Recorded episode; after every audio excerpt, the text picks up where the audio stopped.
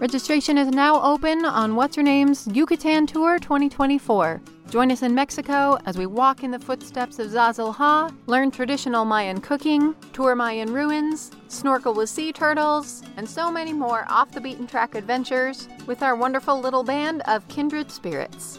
Spots are going fast, so sign up now on our website at what'shernamepodcast.com. We can't wait to see you there. This episode is sponsored by Girls Can Crate. Girls Can Crate is a unique subscription box inspiring girls to believe that they can be and do anything. How do they do it? Like us, Girls Can Crate believes that real women make the best heroes, and every month they deliver them to your doorstep.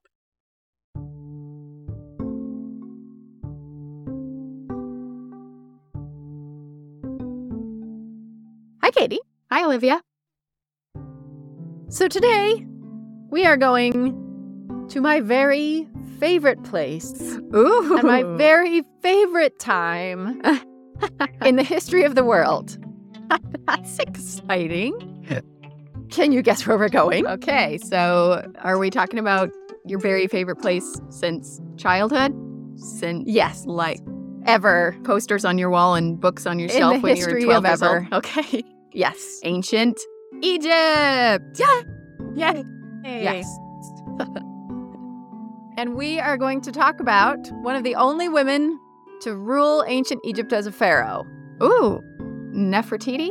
Wait, no, she's too famous. Yeah, no, not Nefertiti. Okay. Hatshepsut then. No, good guess. Okay. Uh I got nothing. we are going to talk about Tawosret. Uh say that again? the wildly famous Yes. female pharaoh. Tawosret. Wait, no, actually say it again. I can't hear those phonemes. Tawa Tawosret. Tawosret. Or people who know this may have seen it as Tosret, Tosret, Tusret, because in hieroglyphics, of course, they do Right. not write the vowels. Yeah. So we actually have no idea what any Egyptian words sounded like or what vowels they used. And we kind of change our minds every few decades about how we're going to pronounce That's things. awesome. But I like Tawosret. Tawosret. So that's what we're doing. T. T A W O S R E T. Okay. Tawosret. Never heard of her. You are not alone. Mm. Most people have never heard of her. Huh. Those people who have heard of her, it's very likely because of a woman named Kara Cooney. She's a wildly popular Egyptologist with a huge social media following Really? uh, who wrote a book called When Women Ruled the World. And Tawosret is in that book. Cool. So I gave her a call, As you do. as you do. this is me being extremely cool and not at all fangirling over my favorite Egyptologist. I just want everyone to be clear. My name is Kara Cooney. I'm an Egyptologist at UCLA. Kara Cooney is also the author of a fantastic book on Hatshepsut hmm. called The Woman Who Would Be King. Cool. Tawosret is one of the most neglected stories from ancient Egypt, and to me, she's one of the most fascinating ones. Huh. Her story might be a story of ambition and regicide and deeply flawed strategic thinking. Mm.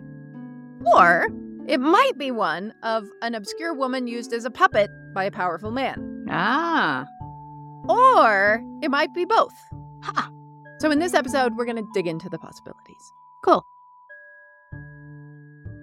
I'm Olivia Meikle, And I'm Katie Nelson. and this is What's Her Name? Fascinating women you've never heard of. So we're going back to 1100 BCE.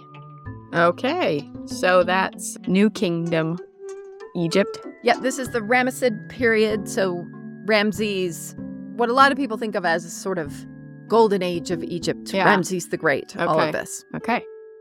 So, first, we need to explain that stories of anyone from ancient Egypt are very hard to tell. Mm-hmm. Egypt kept its secrets very close to the vest, and they did not make any public references to anything that might tarnish the shine of the court of the pharaoh of the king. Mm. If you let out the kind of realpolitik that's happening behind the scenes, it will get you nothing but dead or threaten your entire family. And so you don't write it down. It's not going to help you. You may verbalize it, you may talk about it. And that's why we end up having to tell this history through circumstantial argument of who was erased from this temple and who was put in their place and whose name was added over the cartouche and whose tomb was changed. And it all becomes an exercise of trying to remove the veils of the perfected story that the Egyptians are telling us. You are not going to allow any hint that there is drama behind the scenes. No, yeah. So, most of what we have to go off of is just this very strict propaganda Mm. public narrative that is posted on monuments, that is posted on temples. I'm not sure how to tell you how shocked I was uh, when I had finished my PhD, when I realized that I was studying an authoritarian, almost totalitarian type regime, and that I had to look at them with that jaundiced of an eye. Before that period, I had really drunk the Egyptological Kool Aid, celebrating my people and these beautiful things and all that they had created. Now I look with um, with much more of a side eye, trying to figure out what's going on. And it's opened up the history for me in a in a new way, and it's astounding to me to read the Egyptologists who just believe the state narrative. So, Egyptologists have two choices. They can accept that public narrative and just go with what is written, or we can speculate. Yeah. With the info that we do have. Hmm. That's more fun. So, we're going to speculate. Yay. The public record of Tawosret's story is so limited that we don't even know where she came from or when she enters. Her husband was the pharaoh Seti II. He became the pharaoh when he was very old. His father just refused to die and carried on until Seti was quite elderly when he finally became the pharaoh. Tawosret's story is really tough to tell because you don't even know when she first shows up, except that she's queen of Seti II. But Seti II has another queen. And by queen, I mean great royal wife, which is a very particular Egyptian title, which connotes the the first queen in the harem, if you like, like being, I don't know, first cello in an orchestra. She's the one that gets to rule everything, right? And to have two great royal wives is aberrant. It's strange. So that that already speaks to something going on. He's supposed to make more kids after he becomes the pharaoh because those kids are more likely to carry on. Huh. So, presumably, Seti's wife is also quite old. Mm. So, Seti takes a second great royal wife. And this is where Tawosret enters. She is this new young wife Huh. who is brought into the court. She seems to be a nobody. She's not a daughter or a sister of the king. She's not a daughter or a sister of the previous king. Right. Yeah. The pharaohs are today renowned for sometimes marrying their sisters and daughters, right? Yes, mostly marrying their sisters and daughters. Yes, for a long period of time. It's actually a really clever way to consolidate power within the family Mm-hmm. that you're not marrying out, you're not allying yourself to other families and increasing their power and prestige. Right. But of course, there are problems with that. Uh-huh. It's a tricky balance because in Dynasty 18, when you have so much female power, you also have incest, which weakens the dynasty. Because the more power you give to a king's daughter or king's sister, the more they're marrying the king and the more they're having children with the king, and the more those offspring are chosen to be the next king.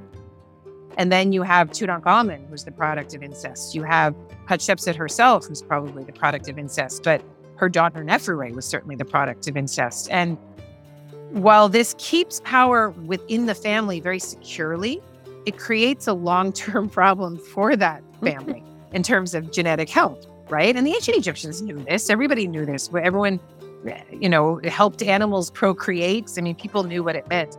to breed with one's own relative and what the problems would be. The Ramessid period, you don't have that kind of inbreeding in the family, but then you lose the king's greatest protector. The king's greatest protector is in many ways a strong and powerful female. All of her agenda is wrapped up with his agenda.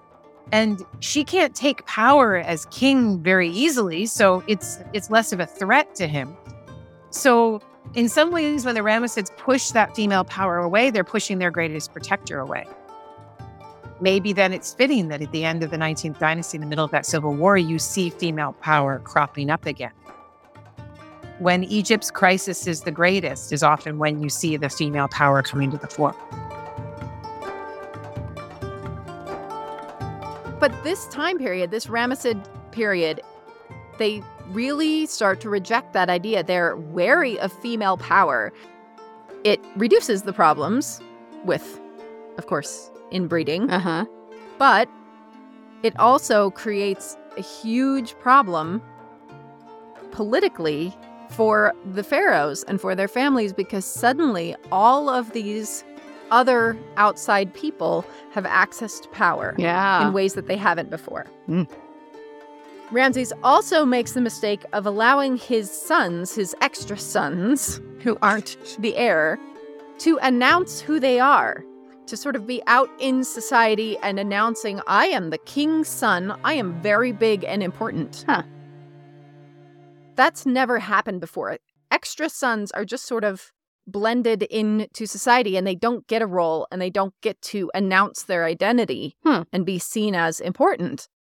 So suddenly you have all of these princes, for lack of a better term, who are out there competing with one another and vying for power and vying for authority and prestige in Mm. society. Mm. That's hugely dangerous Yeah. for the people who actually hold the power at the time. So this time period is marked by wild infighting, scandals, Mhm. drama behind the scenes. Yeah, I kind of think of it as traditionally, or in the grand scheme of things, this is the time period when Egypt starts to fall apart. Is that Yeah. right? Yeah, the the idea of these very long dynasties Mhm. where you have hundreds and hundreds of years of one family ruling, that stops here. This Mm. is the sort of the last long dynasty, and everything starts to fall apart. And Tawosret sees out this dynasty. She is the last one. And this often happens that a woman is the last one who, depending on your perspective, destroys a dynasty or mm. gets the crisis dumped on her and then blamed for it. oh. Huh. Because it's only when you are just truly deep in crisis that you'll accept a woman ruler. Right. Yeah. So, this rejection of female authority and power at this time makes it even more unusual that Tawosret will end up in power. Mm-hmm. But how does she get there? Well, she is a wife. She's in the background. She doesn't seem to produce any children, Hmm. or at least any children that live. And so when Seti II dies, she should just fade away. Right. Somehow, she ends up standing as regent, essentially, for the next king, who is a young boy named Siptah, who is no relation to her at all. Huh. She's not his mother, she's not his sister, she's nobody. So, how does she get here? Right. Then you see Tawosret acting alongside the next king. She's not his queen, she's not his mother, but she is labeled as the mistress of the two lands alongside this boy king, Siptah. Siptah, whose mummy we have found, seems to have been a sickly king. He actually dies just a few years later. His body shows that he was quite young at the age of his death, which means that he was quite young during his kingship. And so it seems that Tawosret was there as his regent. Fairly quickly after we start seeing Tawosret and Sipta together on monuments as the rulers, we have the addition of a random strange man named Bai, B A Y. So it looks like Bay, but you pronounce it Bai, Okay. who is a chancellor. His origins are very murky. It's not clear. He may have been Syrian and not Egyptian. His name actually has a, Semitic tone and origin to it, and there's much Egyptological discussion on that score. Bai starts showing himself on full scale with Tawosret and with Siptah. So you actually have this weird triumvirate of power. Two of the people with informal power, one of them with formal power, but the king with formal power is a child and doesn't seem to be exercising much actual power.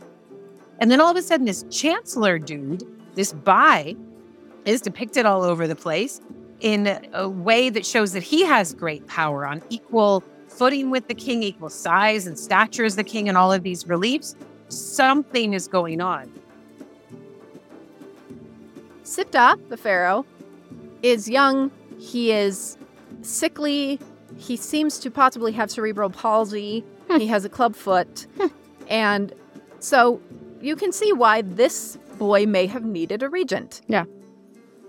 But the selection of Tawosret for this is bizarre, Yeah. and there's no explanation given because this is a public monument.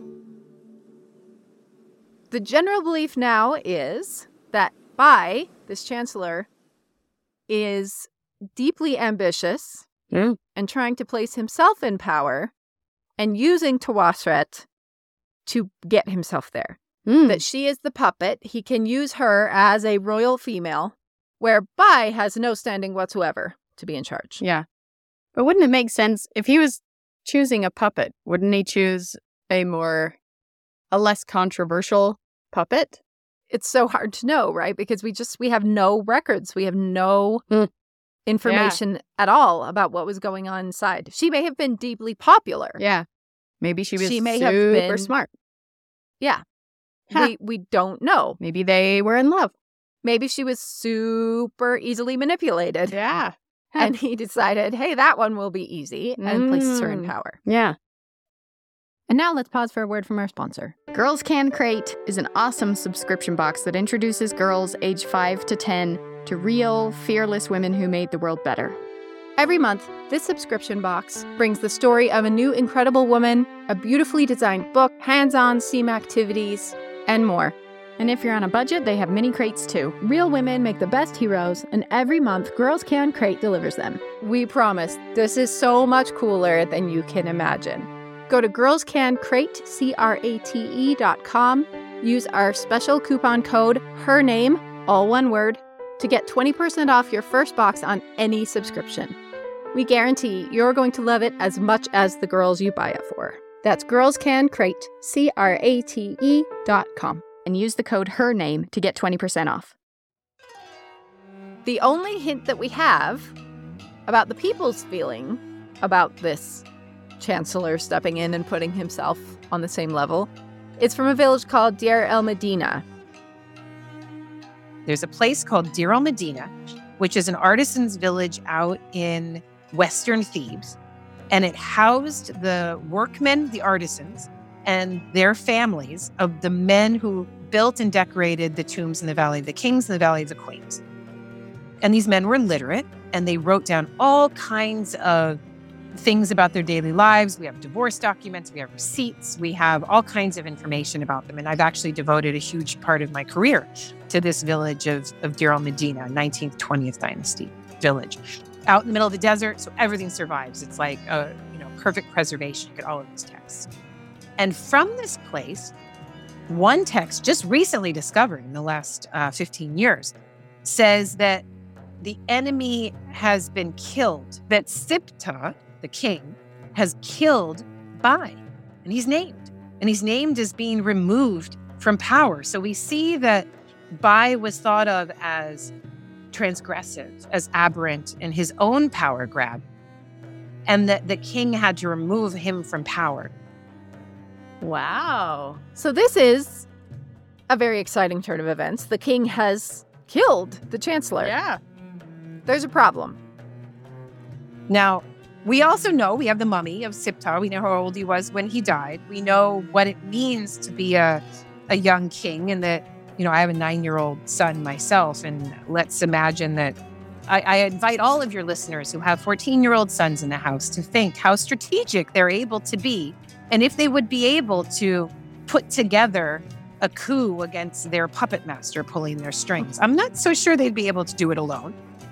And I think they would need help. And it seems that Tawosret, this is all circumstantial argument. This is all working from just the tiniest little fragments, the tiniest little pieces of the puzzle when we only have 10% of the pieces.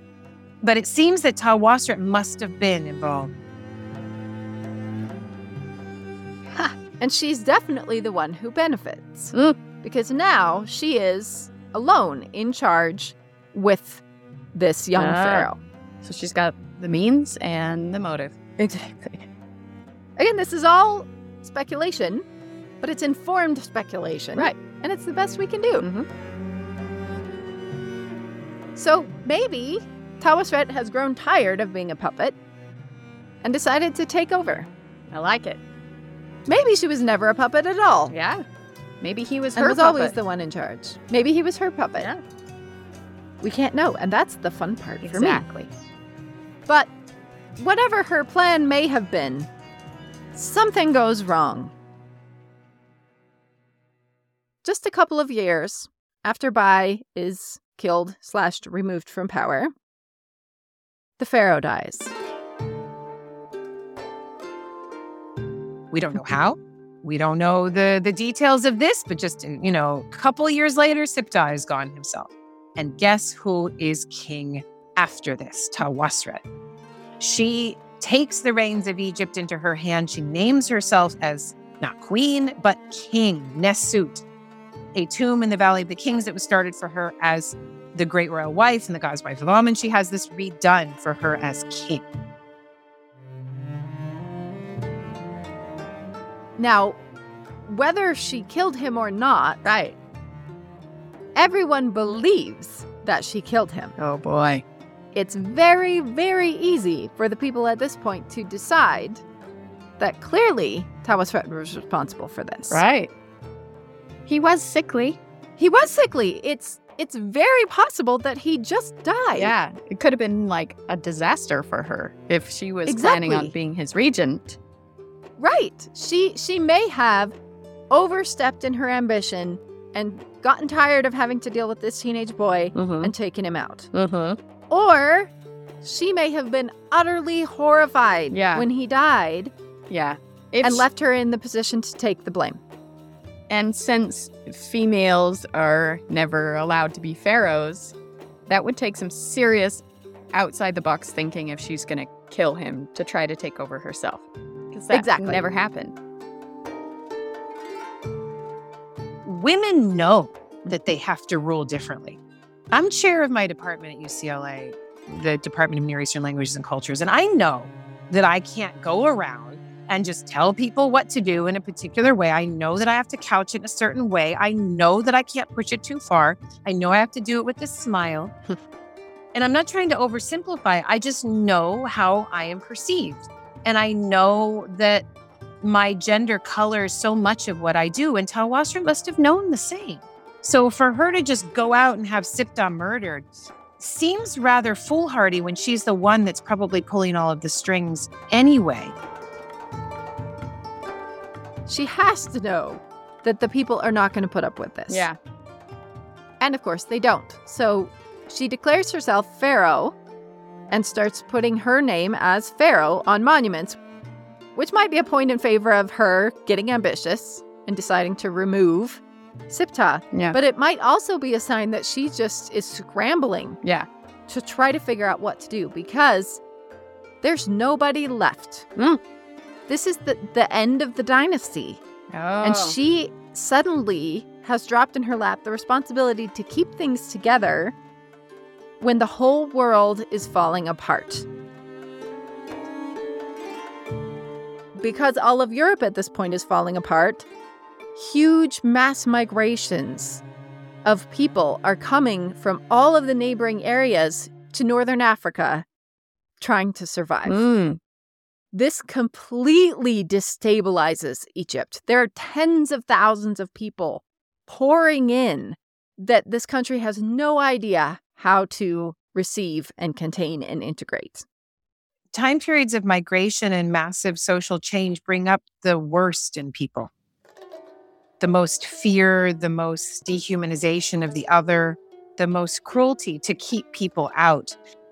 Mm, the Bronze Age collapse. It used to be just, you know, isolated scholars seeing these crises in different places, but not connecting them all together. And it's still Hmm. really controversial. They might be all connected, it might be coincidence. We don't really know what caused it. We're still working out what on earth happened. Hmm. We see that the Mycenaeans abandoned their cities, but that's all we know. We don't know where they went. We can't find the evidence of where they ended up. They could have died.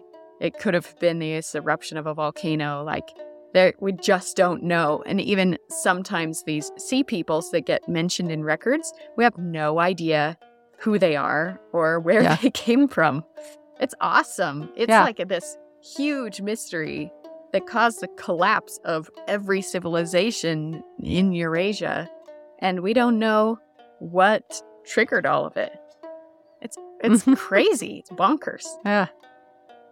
So, whoever they are and wherever they're from, Uh-huh. we have this massive influx of people flooding into Egypt Mhm. during this 19th dynasty. And Egypt is not equipped to handle this. Especially the Ramessid rulers are not equipped to handle this, which is hilarious because the Ramessid rulers are not Egyptian. And you could even say that the Ramessid family itself owes itself to the Bronze Age collapse. The Ramessids, and this is this is coming from an article that I'm writing right now, and work with one of my graduate students, Danielle Candelora, who planted this idea in my mind. The Ramessids are like Hyksos Part Two. If you know anything about the Hyksos, these are people of the Levant who took over Egypt as foreign kings, the Delta at least during the second intermediate period around uh, 1700 BCE, 14th, 15th, and 16th dynasties. And we talked about them as these foreign Levantine kings who had very different tribal structures of rule, et cetera, et cetera. Well, Ramses First was probably a mercenary whose family came from Canaan. He's an Eastern Delta guy. And they're essentially a bunch of foreign mercenary immigrants these men come into Egypt as as mercenaries, as immigrants on the back foot, but they're scrappy and they work their way forward and they settle in the Delta, this family. And eventually, that military power in this time period of upheaval and invasion from the sea peoples and constant migrations. And what are we going to do now? And the military gets stronger and the mercenaries take the power. And so, a family from the Levant settled in the Eastern Delta takes power. So again, in the middle of all this military competition, Look. it's the most unexpected time for a woman to be put in power. Yeah. So probably she is a puppet. But if she's a puppet, who's puppet? Hmm. And who takes over? Does she kick Bai out? Is someone else pulling the strings of everyone behind the scenes? We have no idea. Oh. We just can't know. And it's so fascinating. Oh, there's a different puppet master who killed Bai and who killed the boy Pharaoh. And there could be Ah. someone who just is smart enough not to put themselves Yeah. on monuments. Ooh. Or is Bai's ingrained sexism and unwillingness to see her as a worthy adversary what brings him down? That Yeah. he sees her as this disposable, manipulatable puppet Yeah. and cannot see her moving behind the scenes to remove him? Cool. It's completely possible that he puts her in as a placeholder and then she finds a way to push back. Mhm. I like that version. I choose that version. Me I too. choose the version she start, starts out as a totally innocent, clueless puppet. And then she steps into her power and she outs the evil Bai and she's all set to rule with this boy king and then he dies. and then he dies. Yeah. And then she, And now what does she do? right. but I don't want to remove ambition as a possibility from the female just because she's a female. I don't want to oversimplify the gender to such an extreme. So whether she did or not, it doesn't really matter. Yeah. because society thought she had, and this is a perfect excuse to remove her from power. This is especially important because Egypt really dislikes removing pharaohs from power. they will put up with a lot of chaos from a pharaoh because of this really deeply held belief that the gods have decided who is in charge. Yeah. The most famous example being Akhenaten, Mm. that the pharaoh Akhenaten, the heretic king, Yeah. completely turns Egyptian society upside down. Kara Cooney points out the, the best example for, you know, Western history is probably Henry VIII. If we look to the most aberrant Egyptian male ruler before Tawosret, I think we could go back to Dynasty 18 and look at Akhenaten, a man who changed the religious system at its core, kind of a Henry VIII of ancient Egypt, but probably with a lot more religious conviction, who closed temples and diverted funds and took treasures and took all of the god's statues into his own hands and used them to fund his regime, right? The Egyptians called him a heretic after his death. But he ruled for 17 years and he was able to install his wife Nefertiti on the throne next to him. And it seems that Nefertiti was able to act as king after his death. So it's an interesting comparison you make because this man was ripping Egypt apart at its core, and yet he was allowed to do it. And the fact that he was a man, I must believe, is a part of that story. The people let it happen Because he's the pharaoh. because he's the pharaoh. But the fact that she's a woman and the fact that they can say she probably killed the pharaoh Yeah. makes it much easier for the people to blame her. Cleopatra is treated as if she did all kinds of mm. horrible things, and that's the Romans telling us this. It's it's really hard to accept the story when all the blame is placed on the female because that happens so much in history, and we know the female had nothing to do with it, or very little, or was in the wrong place at the wrong time, or like Jezebel or Athaliah is just an easy mark. I have to be careful with Tawosret too. I don't know how far her ambition extended, and for all we know, I mean, Siptah was an inbred kid with a club foot.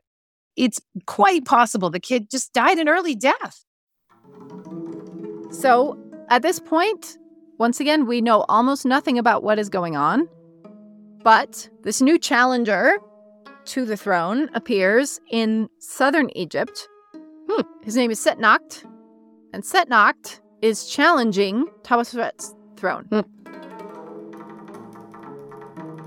There are two texts that we, we work with, the Harris Papyrus being one of them, written potentially after his death. So that makes it problematic as well. And I mean, after the death of Setna, suggests that he took power and then pushed back against Tawosret, maybe took power in the south and then pushed back against her rule. I mean, which seems to imply something more like a civil war than just a coup, that this is a drawn out process where people are having to take sides. And Yes, and it could to- be a north versus south thing. It could be factions within the Ramessid family, one son's family versus another son's family. maybe an actual civil war going on between these two rulers, Tawosret in the north and Setnakht in the south. Hmm. He might be another brother Huh. of Siptah and Seti. He might be a cousin or some relative who is using that to claim power. Mhm. He might be a random military leader who has decided that he is going to be in charge. Mhm. We don't know what happens. What? Eventually, Setnakht becomes the pharaoh, Huh. and Tawosret is removed. We don't know if it's a war. We don't know if it's a coup. We don't know if it's an assassination. All we know is that he begins proclaiming himself emperor in the south, Mm. and a few years later, Tawosret is gone. wow. We don't even know if she's dead or not? No. Wow. She's no longer in power. We assume she's dead. But that's the end of her story. That's all we know. Huh. She just disappears. So Tawosret gets blamed for the end of the 19th dynasty. Hmm. And she is the last ruler of the 19th dynasty. And from then on, there's going to be tiny short dynasties that are two or three generations. Hmm. But of course, they never would have handed power to Tawosret if there was any other option. Yeah. it's very easy to blame the female and we still do this today and this is this is one reason i like to make egyptology as relevant to the modern day as i possibly can because i see these things repeated it's i still haven't figured out why in my mind i still haven't cracked exactly why but it is so much easier to blame a female for the crisis rather than look at the crisis and say oh that's why there's a female in power at all people say oh we have the crisis because she's emotional she's weak she's this she's that they find cracks and chinks in the in the female armor. The female's in a no-win situation. If she tries to masculinize, they say, "Oh, why are you wearing that pantsuit?" If she tries to lower her voice, you know, she gets in trouble for that. The more she tries to act like a man, the more problematic people find her leadership. These are problems that I think we are we are dealing with more overtly than we ever have before. And these Egyptian women, women like Tawosret, have a great deal to teach us on this score. They will accept her as long as she is ruling alongside Yeah. Siptah. But as soon as she begins to show ambition, Mm. When she names herself Pharaoh, it's utterly intolerable. Yeah. That's when the guy from the south gains all his momentum. Yeah. And as Kara Cooney points out, this seems to be a recurring theme. Yeah. And there's there's so much sociological research on this too, which I find really fascinating that we actually really like powerful women until the moment that they begin to show ambition. In 21st century US, Yeah. you can watch the approval rates of women in power. Hmm. And they will be very high until the moment they announce they're running for something or they try to upgrade Ah. their position of power Mm. and they instantly tank. Interesting. And we hate them Mm. when they show ambition. But as soon as they, for example, win that office, we like them again Ah. until they decide to run for something else that we we cannot cope with women showing ambition. Huh. It is so odd. Huh. It's baffling to me. She's not removed from monuments like Hatshepsut famously is is Mm. chipped off of monuments after she dies. She is erased. Yeah.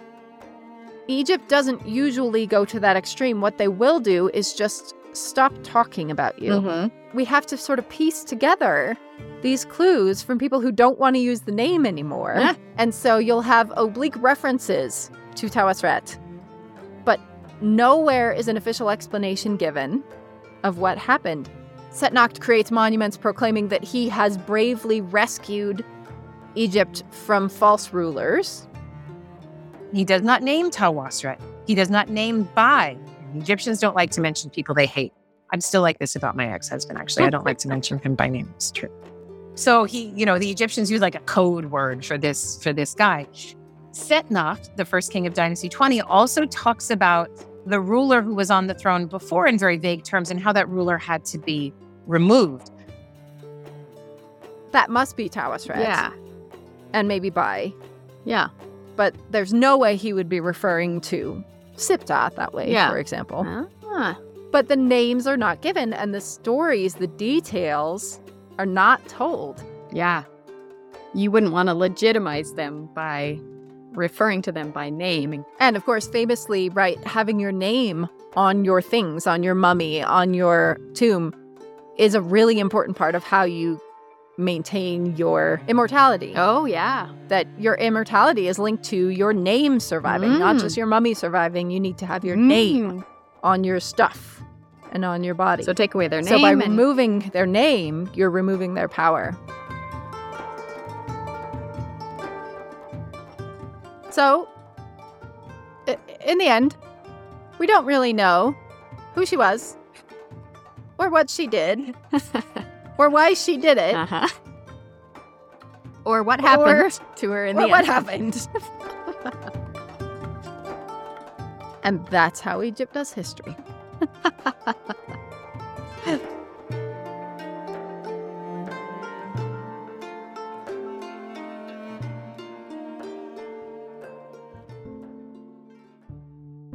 Huge thanks to Dr. Kara Cooney. You can find her books anywhere books are sold and find more about her work on her website at karacooney.squarespace.com or on her social media feeds, which are delightful and which I highly recommend. If you'd like to learn more about Tawosret and 19th Dynasty Egypt, visit our website at what'shernamepodcast.com. Huge thanks also to our Patreon sponsors for this episode Mandy, Rob, and Virginia Booty, and Chantel Oliver. If you'd like to become a sponsor, visit our website at what'shernamepodcast.com and click donate.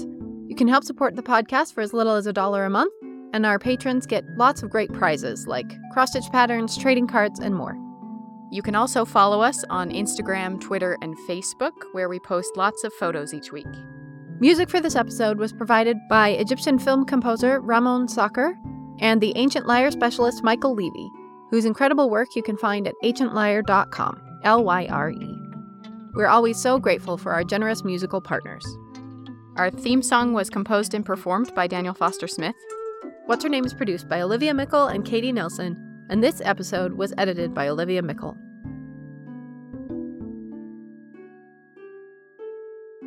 So, if you want to be a queen, destabilize your society, And then or marry your brother. or marry your brother, and then murder everyone who's in the line of succession.